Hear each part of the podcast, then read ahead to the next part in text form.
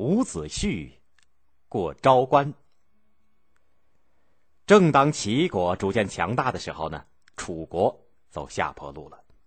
公元前五二九年，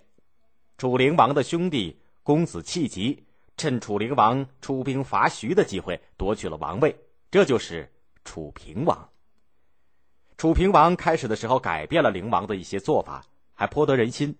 但是不久他也骄奢淫逸起来，而且宠信一个专门会拍马屁的大臣费无极，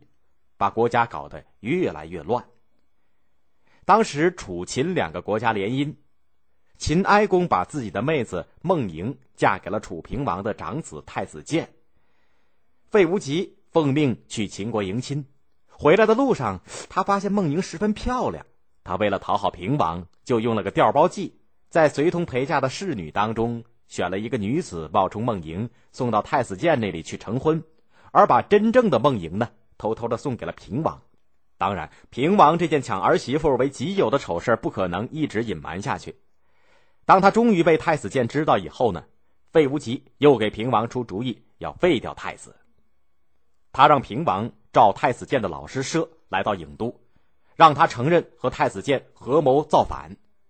伍奢是个耿直的人，他坚决地拒绝了。平王就想杀掉伍奢，然后再杀太子。费无极怕伍奢的两个儿子伍尚、伍员不服，留下后患，就又出主意让平王命伍奢写信把他们骗到郢都来一起杀掉。再说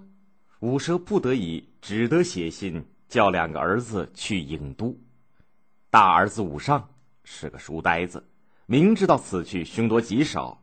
却认为父命不能违抗，还是去了。小儿子伍员字子胥，生得人高膀粗，具有过人的文才武略，他马上就识破了平王的阴谋，连夜出走了。伍尚一到郢都，就被平王把他和父亲伍奢一起杀害了。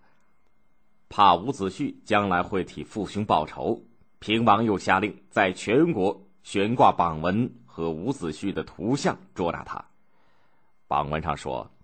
凡是能够捕获伍子胥献给楚王的，赏粟米五万担，让他当上大夫的官；凡是窝藏、收留、放跑伍子胥的，全家处斩。楚王还命令全国各处关津渡口对来往行人严加盘查。再说伍子胥离家以后和太子建逃到了宋国，但是不久宋国发生了内乱，伍子胥又同太子建一起跑到了郑国。郑定公很客气地把他们收留下来，但是呢，太子建却私下和晋顷公联络，企图联晋灭郑。不久以后事情败露，太子建就被郑国杀害了。于是伍子胥只好带了太子建的儿子公子胜逃离郑国，投奔吴国。一路上他背着公子胜历尽千辛万苦，一直向东走了几天，来到了昭关，也就是安徽省的含山北部。这里是楚国东部的边界，出了昭关就是大江，江的那边就是吴国的地面了。这一天，伍子胥带着公子胜正躲在离昭关六十里左右的一片森林里，遇到了一个名叫东高公的老中医。东高公同情伍子胥的不幸遭遇，把他们带到了自己的家里，要他们不要擅自行动，带他连夜出去找个朋友想办法。老中医走了以后，伍子胥在茅屋里急得像热锅上的蚂蚁，在这里待不下去，也不知道老人是否真有办法，多待一分钟就多一分危险，如果贸然出走呢，人生地不熟，万一碰到盘查就更加危险。他在茅屋里辗转反侧，又恐又愁。天微明的时分，那个老中医推门进来了，不由得吃了一惊。他只见伍子胥的鬓发胡须一夜之间全都白了。那个老人拿出了一面镜子，让伍子胥一照，连他自己也吃了一惊，我怎么变得这样苍老了？突然之间他放声哭了起来，天哪，我大仇未报，难道就这样一事无成的完了吗？东高公安慰他说，不要悲伤，这是件好事呢，你的鬓发变白了，这样就不容易被辨认出来了，我已经找到了一个和你十分相似的朋友黄普讷，让他扮作你，你扮作仆人，明天你就可以过昭关了。”第二天，黄普讷来了。东高公让黄普讷穿上了伍子胥的衣服，让伍子胥换上了仆人的衣服，并用中药汤把他的脸洗黑，同时呢，也给公子胜换上了农村小孩的服装。一切装束停当以后，三个人就连夜出发。等到天刚蒙蒙亮的时候，他们刚好赶到了昭关，而这里的关上的守军也刚刚开关。这个时候，只看见守关的官兵果然拿着伍子胥的画像，在排队过关的人当中一个一个的在核对。忽然间，一个士兵叫了起来：“伍子胥！”于是一伙士兵一拥而上，把黄普讷捉住了。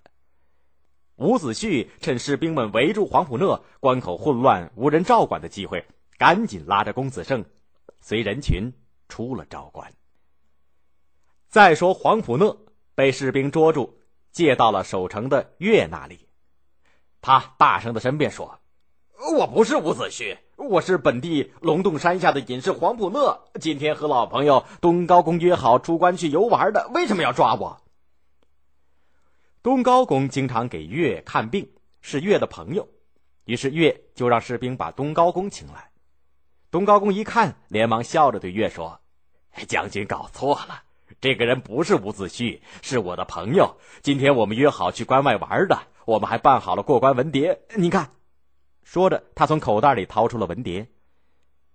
岳接过来一看，上面确实写着东高公和黄普讷的名字，他就只好放了黄普讷，并向他们两个人道了歉。伍子胥投奔吴国以后，帮助吴王阖闾夺得了政权，又协助他发展生产，建造姑苏城，冶炼兵器，训练军队，吴国从此强大起来。